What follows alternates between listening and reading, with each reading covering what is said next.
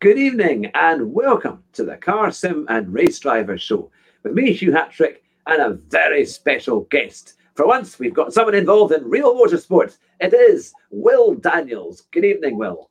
Evening. How you doing? I'm very well. It's great to see you tonight, and thanks so much for coming back on the show. You've decided to be brave and come back and give us an update on what you've been doing. But uh, to give us an idea, I was sounding, I, I was sounding like how many different jobs you do, because um, I put that you're involved in motorsports. Um, just exactly. For the first question can be, how many different jobs do you have at the moment in, in motorsport? Currently, a, a, a, Formula One engineer in the wind tunnel. Uh, I, but then um, I'm trackside with uh, Newbridge Motorsport with the Aston Martin GT4 in the British GT. I'm trackside as an engineer for the Mini Challenge series with Accelerate Motorsport, um, and I do some sim racing support on the side and some karting, mechanicing, and race engineering, or various roles in karting. So uh, I'm sure there's some other bits I've missed. yeah. And uh, uh, if you're involved in all these great ones, of course, you're probably not allowed to say which you prefer or what is the most exciting. but uh, what, what have been some of the, the, the highlights of the year? Because it's been a pretty impressive year for you. Um, but what's been some of the best things that have been happening in your career this year? Ah, I've been. It's been quite a fortunate year. The the two memories that come back are definitely the, the two championship wins. And the, the Aston Martin GT4 was that was a good championship win. Really enjoyed that. That was great with this the team. But I think the yeah. the mini challenge uh, championship with Dan Zelos was the most exciting one uh, going into the weekend with a, a four point lead, bearing in mind that the championships are working in the 700 point region. Uh, we entered qualifying still with a four point lead after race one. It was a one point lead. Went overnight, came back on Sunday morning. Race one, uh, race two, we were then down to a one point deficit in P2 uh, from the first Goodness. time, something like Croft earlier in the season. And then the final race, uh, Dan managed to claw it back to a, I think a few point advantage by the end of the race. But I think that was the the end of that race was that was special. wow, no, that's the thing. Now we've got one of the guys in the in the comments, Jerry, is saying that he was at Brands Hatch a few weeks ago, and I think he saw your team race there. Um, so was that the kind of the big finale of the season then? Was it? Yeah, but if it was Brands Hatch GP as opposed to Brands Hatch Indy, because I think we did in, Indy at the start of the season and then GP at the very end, and that was a that was a good good weekend. Uh, yeah, yeah, that was fantastic. Now, uh, obviously, you get you get near all the cars, and the sounds must be amazing. Does that Aston Martin sound as good in real life as it does on the Sims? Yes, the best the best bit about the Aston, which you won't get on a sim, is the run ups that we do in the morning. Yeah.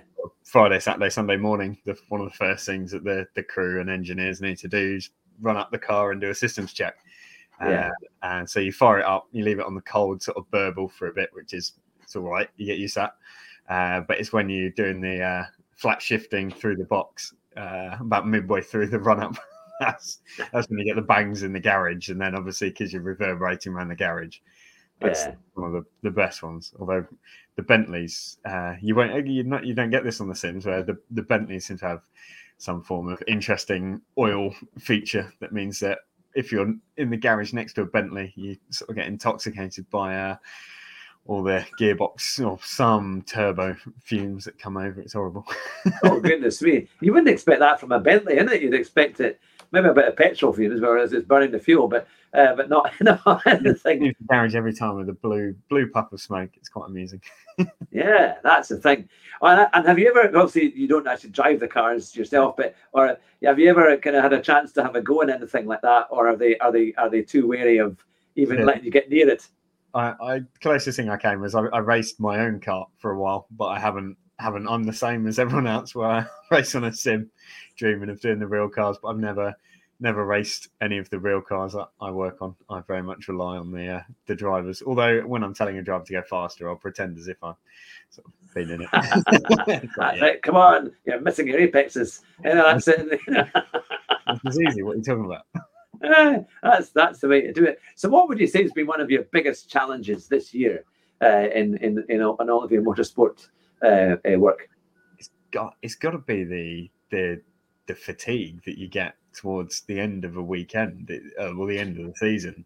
So the fatigue, just the, the literal fatigue of the the hours you work while you're trackside. That's that's quite brutal.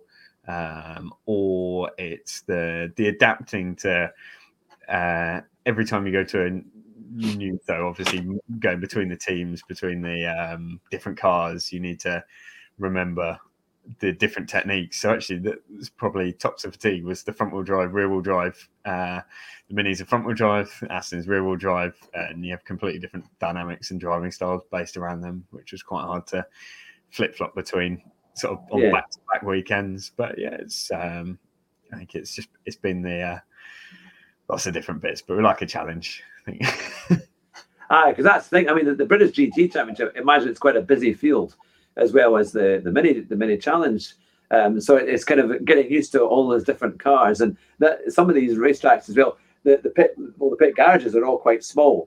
Yes, and they're not. So you, how do you find coping with all of that? Because it's if you don't have much room to work. It's uh that's quite fun. So I mean, we range from I think Snetter or Oulton's probably the Oulton's probably the smallest garage uh, that we go to on the British GT because we're not blessed with Croft or Knockhill. Uh, yeah. and then the biggest garage we go to is Spa and Silverstone, and Spa is like a monolith of a. yeah, it's, it's huge, isn't it? Absolutely massive. It's uh, it's it's it's big, but Spa Spa's lovely. That's uh, so what the difference is at Spa, you have room to sort of stretch your legs and sort of uh, move your chair back from your desk. Whereas at Snetterton, yeah. you're right next to the coffee machine. Uh, I don't move, you might scold yourself. Yeah, yeah you know, it's that kind of thing. Oh, that's that's fantastic. Now we've got uh, lots of people at the moment in the, in the chat. So I'm going to say to everyone watching, if you would like to ask Will a question, this is your chance. Just make sure you put it in capitals, and I'll be able to uh, read it out for you. And I can even now put it on the screen as well, so that you can see the kind of questions that will be coming through. That uh, and we said that uh, now Jerry, who was watching the BTCC, and he was saying that the mini challenge supports that that calendar as well. That um, so what has it? What's been the kind of the most hilarious moments that you've seen, especially in imagine with the minis? Because you were saying earlier, there's been quite a lot of action, quite a lot of cars ending up on their roofs.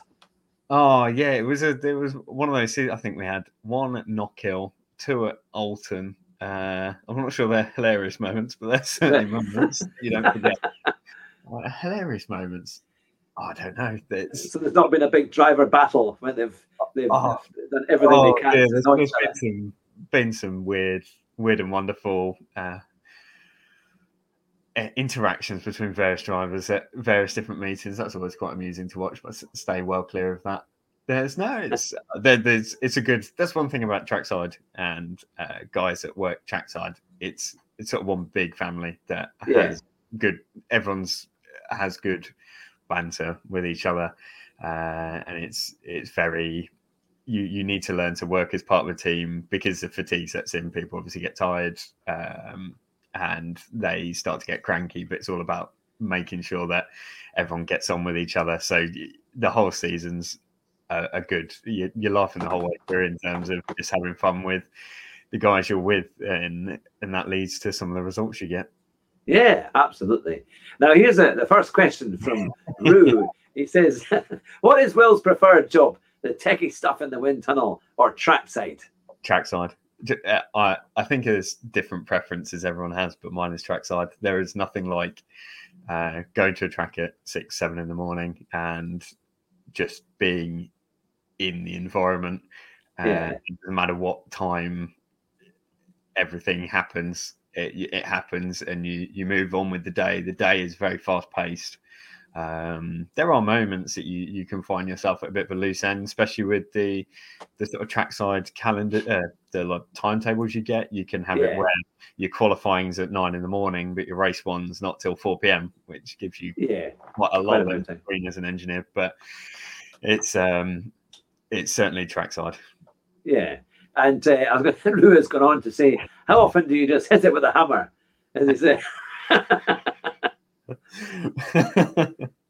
yes, uh, I think luckily the uh, the the minis you don't often try and hit with a hammer, although you obviously uh, witness some interesting repairs in my time. Um, uh, the the British GT is definitely the the interesting thing about being on the touring cars and, and being on the British GT paddock is that in the touring car certainly you car needs to be presentable when it goes out on track. You need yeah. to have a technical uh, form filled in for uh, sort of gaffer tape basically over the car, which means that yeah. you try and fix it without doing your Ginetta Junior yeah taping of half the bonnet. So um, it, it, means that uh, quite often they're repaired. Actually, the spick and span, so all is good. There's no no no no allowances for anything like that. That uh, I like that, am no. I allowed? Yeah. no, I haven't. Uh, no. You haven't. Oh, that's fine then. That's fine. And I'm going to say because you're involved in all these different championships, you've met a lot of um, obviously drivers and and because you work alongside them. So who have been some of the celebrities or some of the famous uh, drivers that you've met along the way? Uh, Ricciardo. He was. Uh, oh. Yeah, so I uh, Renault or Alpine. Yeah, of course. Yeah, uh, yeah. Pre uh, pre COVID and pre Ricciardo's departure, I saw him at least twice around the factory, and he's the spitting image of what he is on on TV. He's wow. uh, he's just hilarious to be around, always with the big smile. Uh, yeah. I'm sure there's points where he's serious uh, um, in meetings and stuff, but he's he's very he's exactly like you expect him to be. Um, so he's probably my uh, my celebrity claim to fame. yeah, he does seem like a really top bloke, actually, doesn't he? He's always doing good stuff. And I remember at the time when he was at Red Bull, um, and they were doing prizes, uh, and so people could uh, they entered this prize, and then they would turn up at the door, and I think they had to give them a lift somewhere or in a car. And at the time, I think it was Infiniti, um, or they had some car, whatever, and, and so they would turn up at just a random fan's house and say, "We're here to take you somewhere, to take you to the track or something, or take you along." And so he would drive them along somewhere um, but he always seemed like he was genuinely enjoying the kind of fun yeah. side of, of all that kind of media work, you know. That uh, it's it's it's quite a thing. But uh, but yeah, so we've got some great great questions here. And uh, by Jerry NCF1 says, "What is the quickest turnaround time in repairing a smashed up oh. car?" Jeez, uh, I mean, car, so cars are tricky because uh, having worked on karts and and cars, cars we've we've had. I mean, at brands uh, we're repairing one that went into the wall. So the, the, the problem with cars is they're not as quick as karts to repair. Obviously, yeah. a lot more bolts, a lot more bits going on. So they tend to be overnight jobbies trying to get bits repaired. We do turn them round between sort of.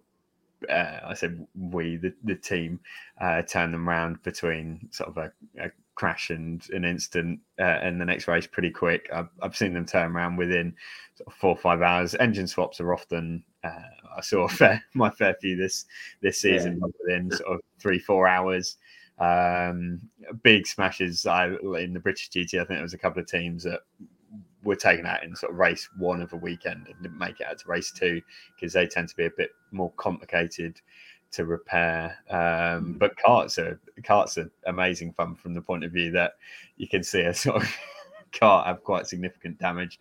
With an hour, another fresh one with various new parts is back on it, and that's they're so fast to put back together. But yeah, a couple of hours you can normally have repaired most things unless it's a major shunt. The problem with a car is as soon as you get back to chassis, chassis rails and chassis yeah. start to take their time. But um, yeah, you don't want to have to straighten those things out, do you? Or having to that's an overnight. You can you can do a lot of that overnight. Yeah it takes a lot to write a weekend completely off.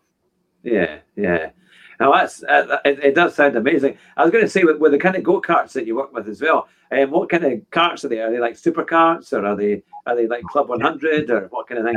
Uh, so the karts I work with, uh, I do a range, or I've, I've worked on a range between the what's X30 IAME series, so the, the two strokes, uh, the Rotax, which is similar, uh, Honda Cadets, so the sort of eight to twelve sort of range. Um, uh-huh. I've steered away from the four stroke stuff. I've predominantly, and I raced TKMs myself back. Yeah. Uh, uh, I'm looking at photos now, trying to remember how long ago that was. About three, four years ago. Wow. Yeah. I mean, it is great because I often watch Super GT and his races when he does his videos and his updates and things. Uh, and I mean, I always wait for the, the go kart, especially when they drive in the wet and they're still going well over these curves. And you think they always tell you when you go to a go kart arrive and drive, stay off the curbs, don't do that because they're so big, and you think you know, and you don't, you wouldn't really want to go over that. But when they race properly, you see that the, the guys that are quick, they can they can go over them. Uh, is that what you find um, Yeah. when you were doing it as well? You've got to make use of every bit of space you've got. Yeah, brake discs. They they don't survive very well. Uh, there's a track in Newcastle in Bolton where Yeah. you often send a driver out in the wet, and then you go and find the next brake disc. You wait for them to come back in. You're like, right, that's another brake disc on then, because they just smash the curbs, uh, Yeah. chunks out of the brake disc, and people in the comments will probably say, "Oh, the brake disc protector." It's like, yeah, it doesn't matter. Yeah, it's not going to because I suppose there's nothing to on the other side of it, isn't it? You're just simply mounting it in a car. You've got bodywork, you've got other stuff to surround it, so you but you don't have anything like that. No, you your brake disc pretty exposed. You got a brake disc protector, but certain curves will just clip them. So I've seen I've seen them go in the wet. I've seen um yeah, Su- Super GT does Whilton Mills sort of club runs, doesn't he? Yeah, yeah, I've seen him there a few times because I ran a uh, ran a chap on that grid for uh, certainly the start of this season. He's he's coming on really well. yeah. On talking about that, so if you're doing karting, do you kind of take people on to try and help them get faster, or what's kind of your main role in doing the kind of karting work? Yeah, so when you're sort of working in karting, you uh, you tend to the way that karting teams are done is you've normally got a team manager overlooking, say, who, how many karts are in the awning. Then you've got some the mechanics uh, working on the karts, and you may have a data engineer checking some bits. But as part of the mechanic role, you're uh, the mechanic on the kart, but you're then the sole point for watching the kart while it's out on track, taking the driver feedback, making the setup changes. Depends on what team you're working in as to what, how they want to divvy up the responsibility. But my one tends to be focusing, uh, doing the mechanicing, and then focusing on giving the driver some feedback, making the setup changes that he between myself, the team manager, and the driver, what we feels right to do. So that's sort of really back to basics. Um, driver coaching with them uh, and doing bits like that. And then obviously, as I work different weekends, I'm then doing performance engineering on uh, Aston. So it's uh, I, Very different, isn't it? it's amazing the amount of stuff that's the same. To be honest, Now, because you're around so many different drivers as well, they must have given you some quite good excuses over the time for why something isn't working. But do you have some famous excuses of why they weren't quick enough? Any, any good ones? you get you get it's uh, you get some rubbish ones of I would um, it, it, typically in a practice session you'll always get the oh well it's only practice. Yeah uh, that's a good one or that can't be possible when you're showing them data in front of you so no that doesn't work. Or blaming the car for something is is normally quite a good one. Uh, but it, it, I haven't I haven't had off the top of my head I haven't had too many funny ones I think I've uh, you, you get used to different drivers and what they sort of say back to you um, you have to learn to it's a bit of give and take you have to build some trust with them first because it's very easy for you to go to them right you need to brake later and they sort of look at you going mm, you're not driving Yeah. this which is a totally legitimate uh, I come back to what I tell them. So you you have to build a relationship up with the driver where they they get to the point of trusting you, going, okay, right, uh, I'm he, I'm going through this pragmatically and working out why you can brake later, and I can go through that with you if you really want. But I'll tell you, you can brake later here, and, Yeah. and I go off and do it and go, oh yeah, I can or I can't, because occasionally we get it wrong. they Yeah. try And they're off onto the grass. But, again. One of my favourite ones with one driver is flat through craners. uh, you know, sorry, I was looking at the wrong screen. That's what you have to say when you come back at them or something. You know, it was like uh, so that was last year's data. Sorry about that. It, um, but yeah, no, I'd say that. I mean, because I think you've got such a close relationship with them, isn't it? When you hear them on F1, when you hear the engineers talk, you know, they trust them. And then I know, like with Lewis Hamilton, he started just saying, "Oh well, I'll, I'll, he was challenging them mid-race," which always seems um, like quite a quite a thing. I suppose he's he's he's got his idea of what's happening, and then you you know what you're doing. Um, and it's quite a quite a thing to try and you hope. I suppose I know they, they do trust each other the majority of the time, um, but uh, it's it's they're they're so competitive they just don't want to get caught out. So you're gonna you're kind of dealing with that as well. But uh, we always find that in certainly in, in sim racing it's very different. We have we have very poor excuses uh, I, I mean, I, I know for, for me, certainly, I, I can only I can only put that for myself, but uh, I, I, I blame mine on not having load cell pedals. That seems to be the, the, the I, I can't slow down, um, or I slowed down, but not enough. I didn't expect the corner to be completely blocked, you know. So when I, that was one of the things like that. Um, but uh, and uh, but yeah, so no, or I blame my OBS um, uh, streaming software for not being in the right time, and I couldn't hear what was going on, or I was I was clicking something and it didn't didn't do it when it in real time. But um, but no, it's it's quite a thing. But what inspired you to go into motorsport? And obviously, you've done an engineering degree. Were, were you always really super keen to be involved in racing? I think uh, it, to, to work through the spiel quickly, I must have. Uh, my dad watched Formula One uh, when I was younger, and obviously, therefore, I t- took to watching Formula One with him.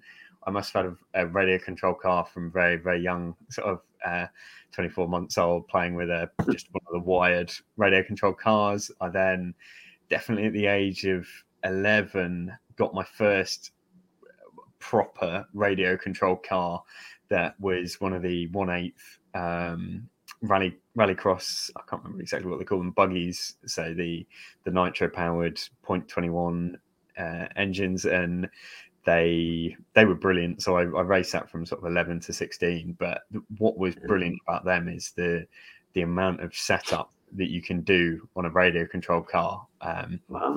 To me, you have uh, everything. It, it's, yeah. it's, unlimited anti-roll bars, diff settings. Um, forget camber and caster. You can be changing the uh, pickup points on a radio control car without too much effort and without needing to sort of uh, spend millions on R and D development. You just do it and you see what happens. So radio control cars are a fantastic gateway into sort of yeah. understanding um, sort of the technical level of setting up a car. I then move I think that that sparked the real interest because at sort of 11, I decided I was going to uni to do motorsport engineering to the yeah. laughs of most of my teachers. I then did GCSEs, A levels, and university as sort of planned, um, where I just decided it was exactly what I wanted to do at all costs. Um, yeah. And did did university. Uh, was very fortunate to then jump straight into Renault F1.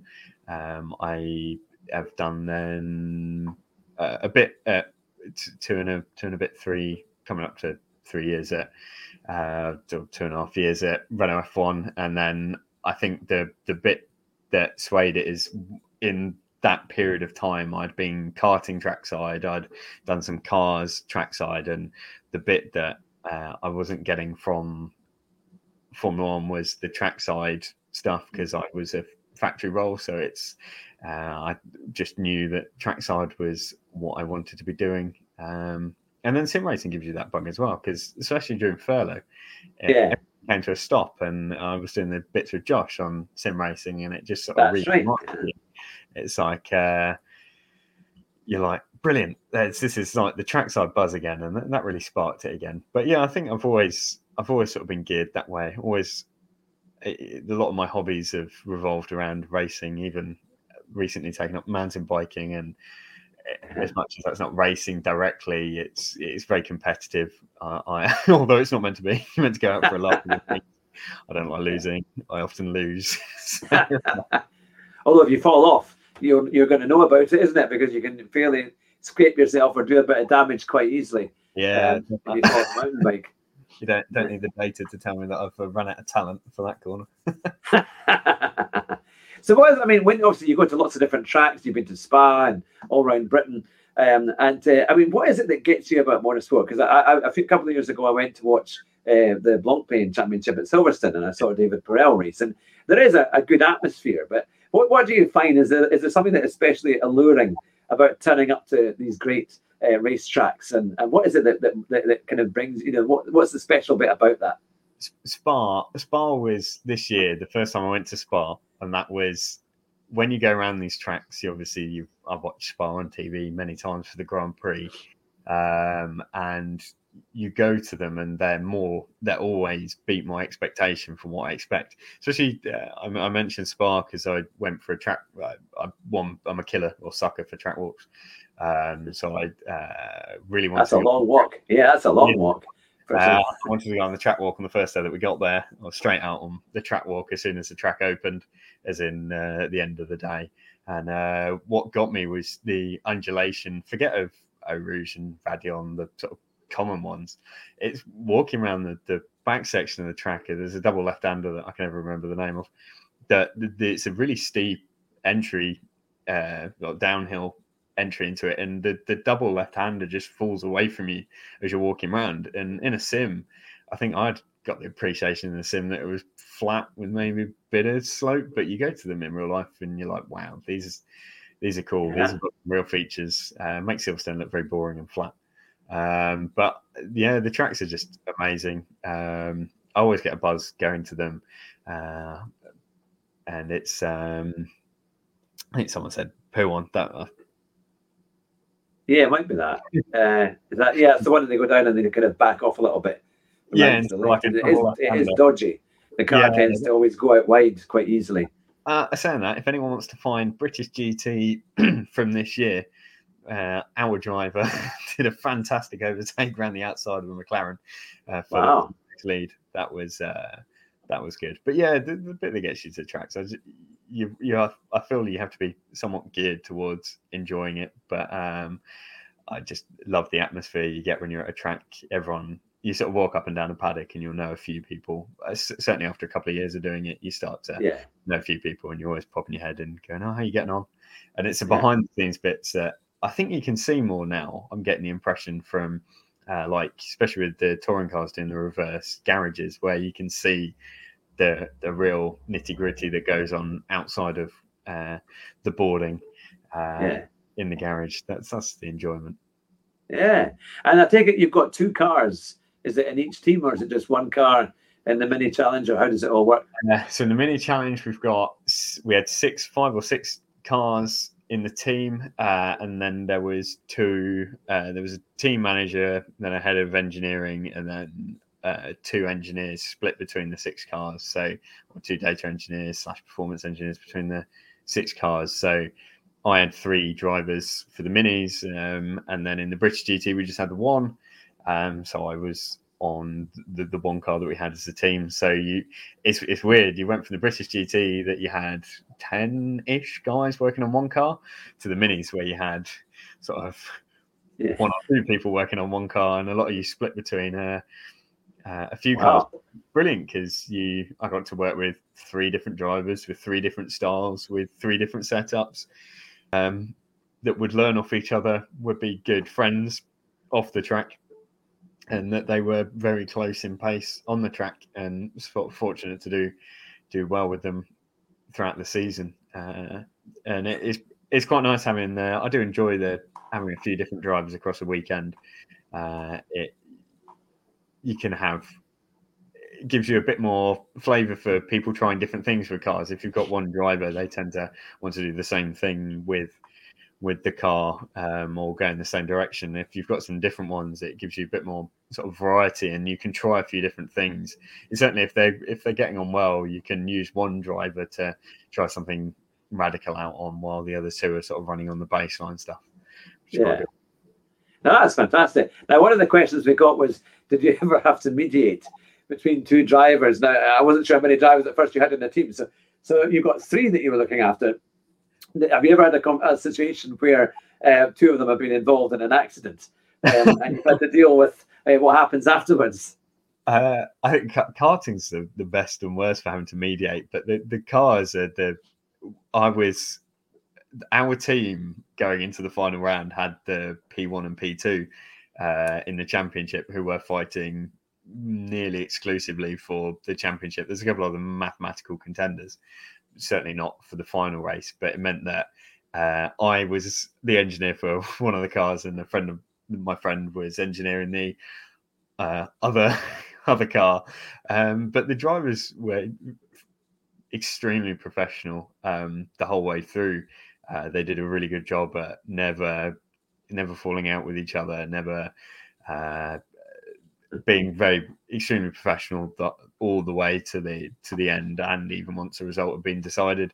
Karting is brilliant because the difference in cars to karting is you get thirty uh, very pumped up drivers, all pulling into the assembly area or uh, the uh, the area at the end of the race. Forgive Yeah. that. I can never remember these terms.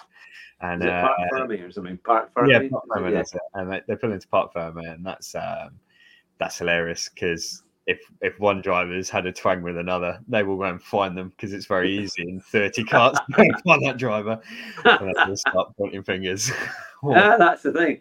Well, I had a, I had a famous moment with my with my friend Jonathan, who's been asking all these funny questions there as well. Um, in Lanzarote back in 1993, we went there for a holiday, um, and we went up to this amazing go kart track that was in the in the volcano. Basically, um, it was it was just on the on the hill, um, and it was this great uh, great racetrack. Um, and we had a big coming together, and he still blames me. He said I cut him off. Um, and the thing was, I didn't hear a thing. I just well, I, I did hear the sound of somebody braking. To be fair, um, and then I just continued on up the hill and went round. And when I got round to the, the same corner on the next lap, there was Jonathan uh, waving his fists at me uh, and saying, "What have you done?" Standing away from his go kart. Um, so he was he was not happy. Um, and afterwards, he didn't talk to me at lunchtime or anything after the meal for a couple of days. It was quite it was quite something. Um, but it was it was a bit of a laugh um, doing all of that. And at that time, we saw what we still think today is possibly Lewis Hamilton, um, because he's about ten years younger than me, and I'd have been about eighteen at the time. And there was someone who looked just like him who was practicing racing at this go kart track in Lanzarote. And I thought there can't be many people who look, you know, look like Lewis in you know doing go karting anywhere. Really uh, the, the whole thing. So to have to be to be there, and he would have been about eight, eh, about eight or so. Um, and of course, and, and he was there with a few other people, and he and he, he drove on our track as, as we were as we were having a go, um, and he just drove away from us. Um, but uh, so I, I, I don't I mean it may not have been him, but it certainly looked when I look at the pictures now, I think yeah, I, it must have been. There can't have been too many folk um, you know, that, that, that could match that. So, uh, and I remember he signaled to me to kind of stay in his, in, to watch his lines and to kind of follow him. But I was, I was uh, nowhere near. I, I was 18 and, and I thought I could do this myself. I don't need, I don't need to follow some eight-year-old. And that's, you know, you know, that kind of like thing. And how wrong I was. Um, but, uh, but, um, but there, in fact, now Jonathan has said he's rearranged my question, deflecting the question away from his guilt. He says, General Melchett would have been a great steward bring in the guilty driver. So it's uh, so, and then they're saying, did I cause the crash? Well, perhaps I may have done, but I don't know. I think it was uh, one of these mutual where both both caused it all. That, um, but no, that's the thing. So, what makes you the most kind of nervous? What's the most nervous part of of uh, a race weekend? Is it when they on the grid waiting to to go, or what's are the worst parts than that? the, the worst part is once the driver's gone. So uh, uh, when they're uh, so with the minis, uh, when you're in a support sort of paddock for the main series, uh, you you go over to the dummy grid and you're standing with the driver, and that I don't mind that so much. I can sort of pop round, chat with my drivers, chat all okay, make sure the GoPros all working, bits like that. Any final bits you want to say to them, and then they pop off, and then you're like, "Mm, okay, they've gone now. Then then you uh, you go stand on the grid and they go for their green flag lap, and you're like, "Mm, yeah, this is. um, I noticed my sort of uh, stress level increasing then, and then it's when they get on the the pull to the the line for the green green flag start for the race. Yeah. And you just that that's the most stressful bit because you're like, oh god, here we go. Did I uh, did I tell them all the right advice for turn one? Uh, but no, you have no control at that point over what's going on. The the British GT is a little bit different because you have a rolling grid um, and you're in comms with the driver. Um, so more like Formula One, it's is a little bit different. That doesn't feel um, that the bit that gets quite nervous for me in the British GT weekends is a pit stop because I was the the lollipop guy on the front of the car. Um, so I had the, uh, the the whole team does an amazing job during the pit stops. I couldn't imagine doing some of the other jobs; they scare the life out of me. But the yeah. One of the responsibilities I had is you, you flag the driver coming in, which is fine. You try not get run over yourself, which proves to be more difficult occasionally than you thought. Um, you stop in the box, and then you have a mandated pit stop time. So it's not like Formula One. I can't just sort of release when ready. You have to you have to wait, but sometimes that can be quite tight. And then uh, then you have to release them into the traffic, and it's a releasing them into the traffic that you're always like, oh, because you expect him to pull away instantly. Uh, Yeah. If you pull away quite as you expect, and you've got someone in the fast lane, you're like, please don't door him. Uh, that's expensive. uh, so that that's that that's really good fun though. Um, but you've got guys on the fuel. I, I can't. Uh, guys on the field, guys on the tires. Um, Yeah. And drivers have to jump in and out at that point. It, I find that in the in those weekends is the most stressful. But at the end of it, it's one of the best feelings, especially because you've had an impact on on the race at that point. You are part of the Yeah. race, um, and we have overtaken sort of people in the pits, and we've also had disaster of pit stops. So I, I know it feels both ways. Not quite Formula One three seconds. I think we're mandated to sort of be in the pit lane for two minutes. Um, All right. Yes, it's quite so a lot. it's quite a lot, but when it sounds like a lot, but when you've only got sort of an impact gun, five five stud uh, wheel nuts, and uh, sort of eighty liters of fuel that isn't pressurized to go in, it Yeah. quickly disappears. Yeah. Oh, absolutely, absolutely. And and I'm going to say because if you're doing like driver changes as well, do you ever? Uh, I mean, because obviously a, a race seat doesn't really move, does it? I mean, that's you know once it's in, um, do you have to kind of unbolt it to, or you know, if somebody's a different height and different build. How does that all work? Because surely that will take a bit of time. Technical cushion. You, uh, if you ever watch a British GT pit stop, you'll occasionally notice sort of a black object about cushion size disappearing from the cockpit uh, to somewhere in the garage because you sort of just they throw it out, um, or vice versa if they're sort of carrying it over, depending on which way round it's going, and it's a technical cushion.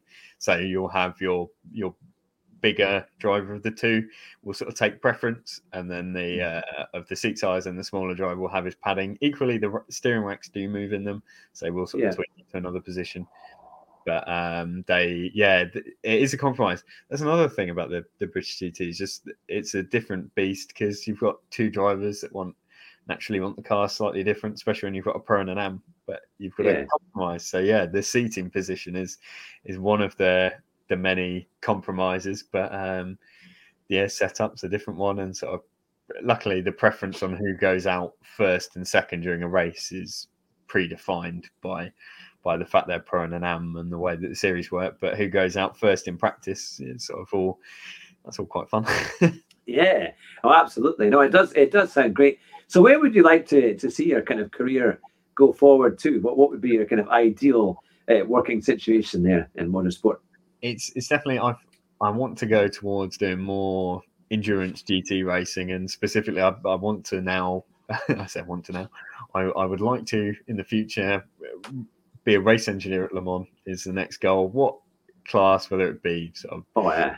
LMP2 or GTs I'm I'm, I'm not so worried but uh, that's where I would like to work my way towards so at the moment doing well I'm subject to various bits. Hopefully, race engineering a GT car in the British GT next year, or or other, and then uh, we'll see if that's a step in the right direction, and then see where it goes goes after that. Really, it's um, but yeah, hopefully in the next sort of five years, I wouldn't mind doing doing Le Mans. I think that's that's that's the goal next. Um, but in between that, I mean. Uh, I know there's sort of flagship events like the 24 hour of Dubai, 24 hour of Spa. I'd like to do um, lots of events like that. So I would like to go tick around some some sort of uh, goals. Yeah, some great circuits, aren't there? And yeah. is that Dubai Autodrome? Is that they do it Yeah. there? Is it? Yeah, that looks like quite a good track. I love the Abu Dhabi track. I'm quite Yeah. interested to see how that's going to go with the new layout as well. Um, and there's great circuits. I was like Monaco. I, I, I managed to drag my kids there. And my family. Uh, we went over to France for my my um, uh, mother's 70th birthday a few years back. Um, but I, we did a day trip from the south of France, from Nice, on the underground on the on the train to uh, to into Monaco. Um, and we had a great. Well, I mean, I made my kids and the whole family walk around the whole track, and they all did the whole thing. Um, and it, it was great. Uh, there's just something about Monaco. Is that is that somewhere you've you've been? I haven't been. I can't. Do you know what? I don't think I have. I don't have a burning desire to race there or be working as an engineer there either.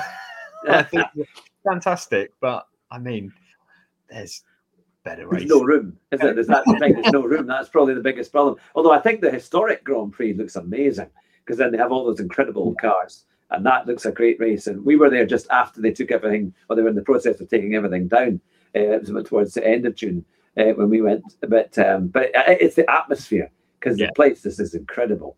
Um, and you just think how many famous people have walked these streets and you walk along the, the start finish straight and you can see the grid still painted on the road, you know. So I, I, took a video, I got down on my knees and I just kind of tried to get it down to driver level to see what they would see um, as you go down the street, you know. But um, but it's it's an it's an amazing place. Is there any particular track as well, like far away, that you would like to go and visit other than Dubai uh, I'd like to I'd like to tick off some of the European circuits. Uh, I want to do Zandvoort. That looks that looks good fun.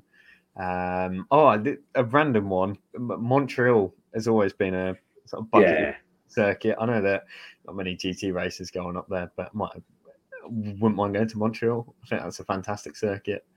Uh, I mean, Melbourne would be awesome to go to, but again, that's uh, oh yeah, spoke one.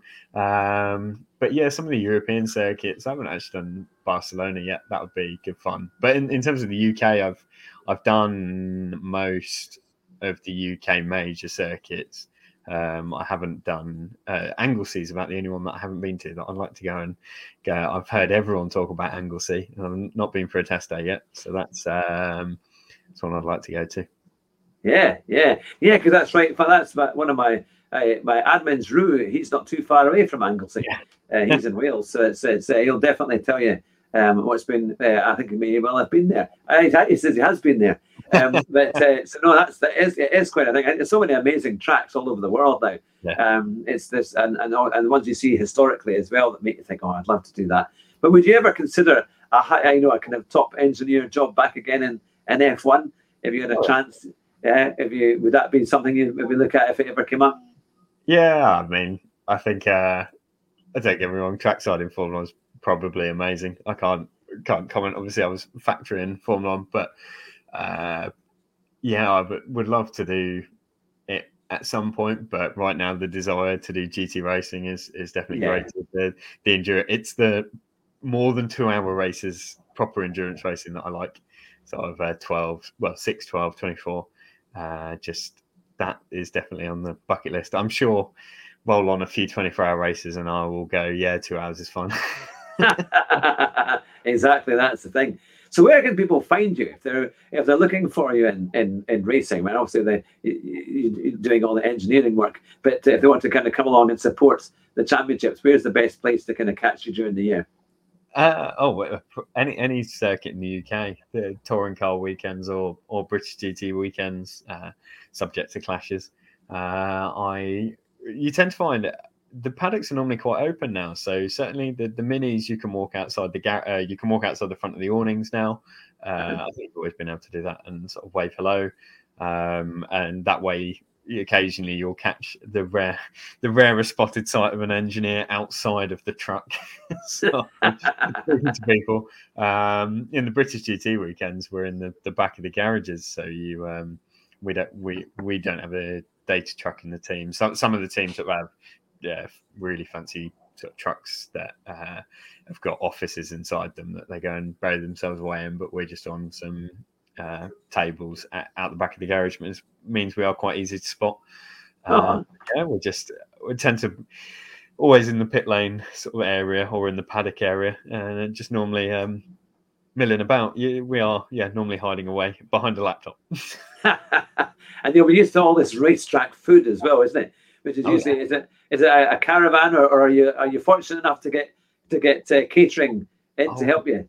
We're we're very fortunate. The uh, the minis, we sort of bring our own stuff at the weekends and go out for an evening meal. That's that's yeah. really good. I uh, I tend to eat rabbit food on a weekend. I try and keep the fitness up. go for a run yeah. in the morning and then rabbit food during the day, as they like to call it. Um, British GT weekends were catered, and it's that's brilliant. yeah, and oh, you don't. You need plenty of energy. It's right above the uh, bus stop chicane. That's that was a good spot to sit at. Oh wow, that would be that would be pretty good, isn't it? Because I, I, I, it was quite funny when I when I went to the Blancpain uh, race and I was oh, I'd won an actual thing by Renault to go to it.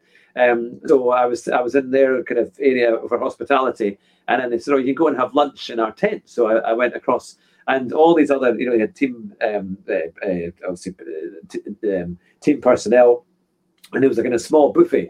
And of course, I went to the buffet and I, I helped myself a few times because they said, well, there you are, you can have it. But I must have eaten probably more than everyone else on the entire table because they all they all, they say they all have tiny amounts because they, yeah. all, they don't want to be feeling. You know, I, I was quite fortunate. I, I, was one of the, the guests, so I could I could relax and I didn't have anything to worry about. But I could see all these people were all kind of quite stressed and quite they, they take it so seriously.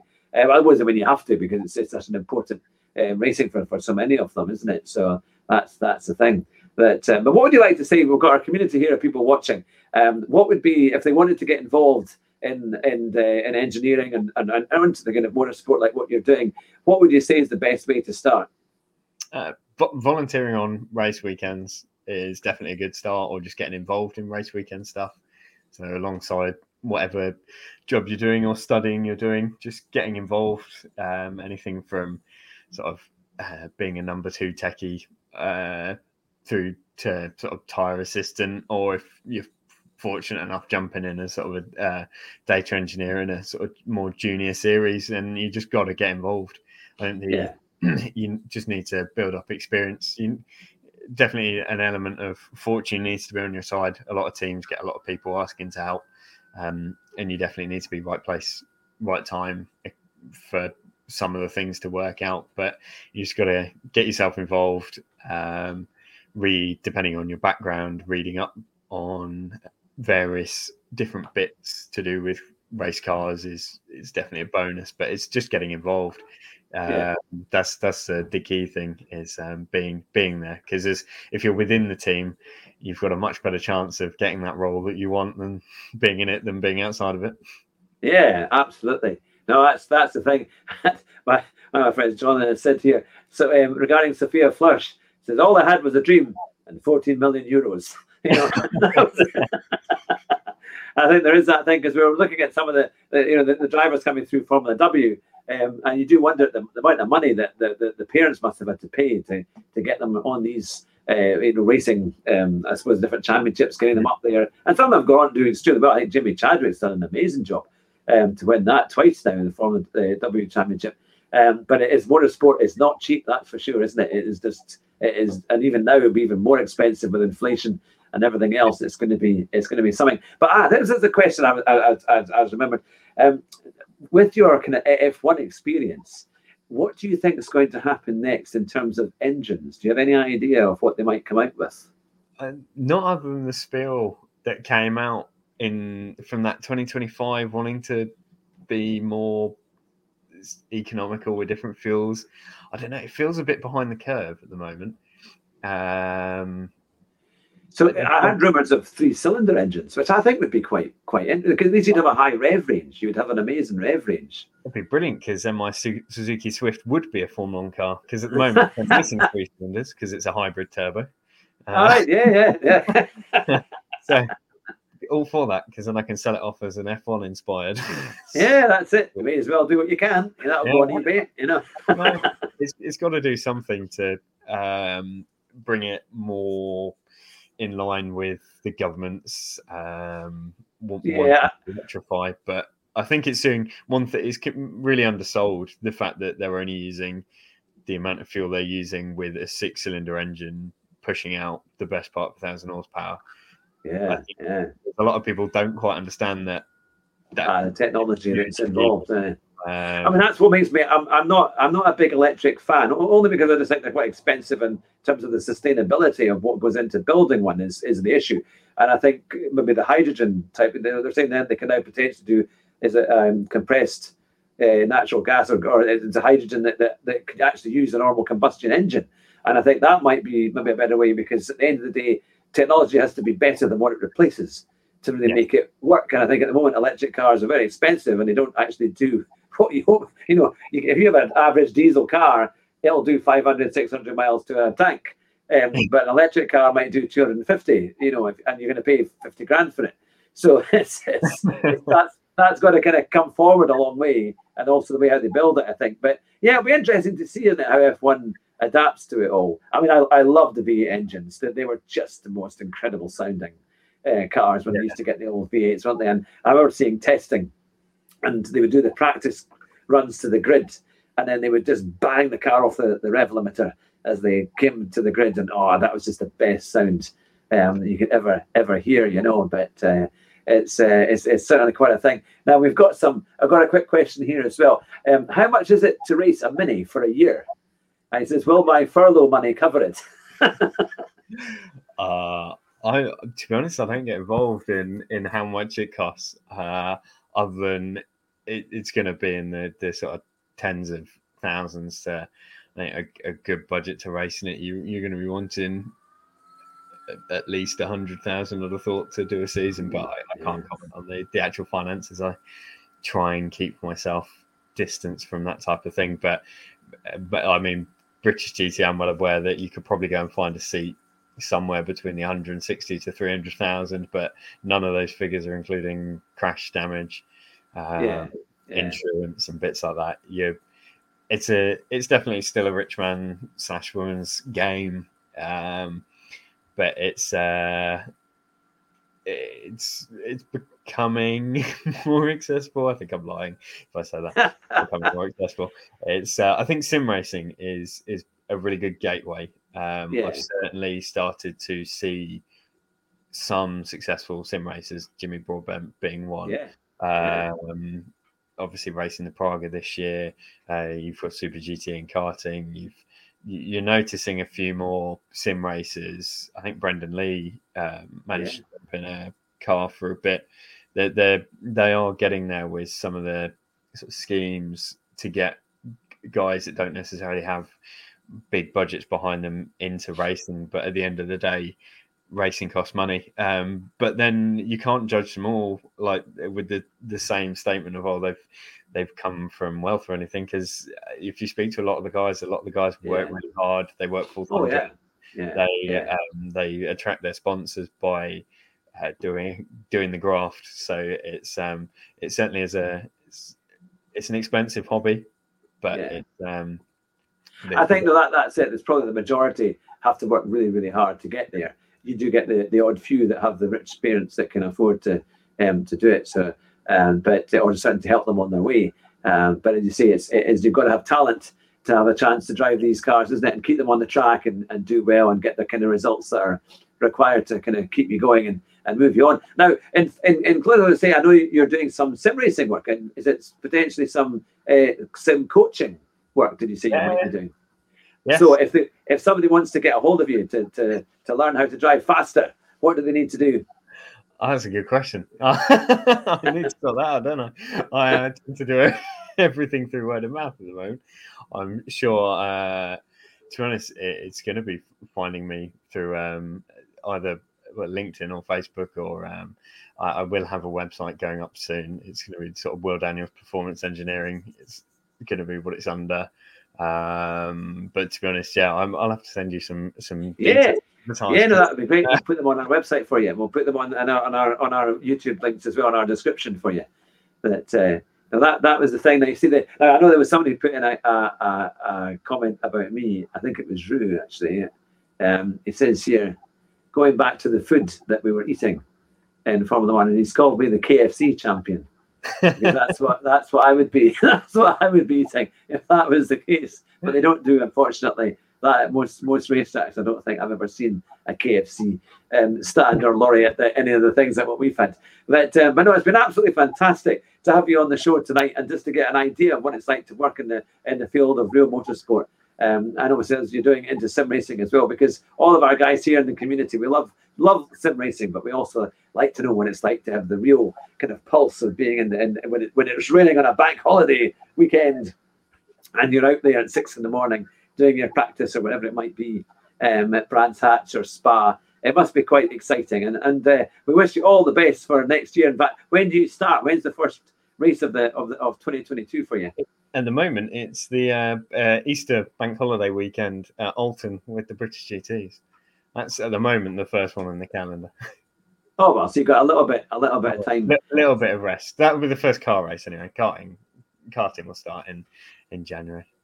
Yeah. Oh, that's fantastic. Well, stay on the line just now, but I'll bring the, the, the, the, show to a close. But it's been an absolute privilege, Bill, to have you on the show and to, and to get an update of how well you've done. You've your your team has won the British GT uh, championship. It was a, it was the was it the category, yeah, yeah. pro which is fantastic. I want to be sure I get that one right. You're the the mini challenge champions. Yes. um, and this incredible F1 experience and going into sim uh, tutoring as well. What an incredible um, career. And, uh, and I'm sure you've worked incredibly hard to get that. So well done. Congratulations. And we wish you all the best uh, for continued success in your motorsport career. But you've been watching the Car Sim and Race Driver Show with Will Daniels, our very special guest. And if you want to come on the show, just give us a shout. You can email us on the website at hughhattrick.com, just fill in the form there, or you can go on our Discord, all of which is linked down below. But as our famous phrase goes, do you know our phrase, Will? Have you ah. watched Oh. enough of our shows? don't worry, don't worry, nobody ever does. Don't worry. it is drive fast and try not to crash. And if you do, you might just win the race at the first corner. Take care, everyone, and bye just now.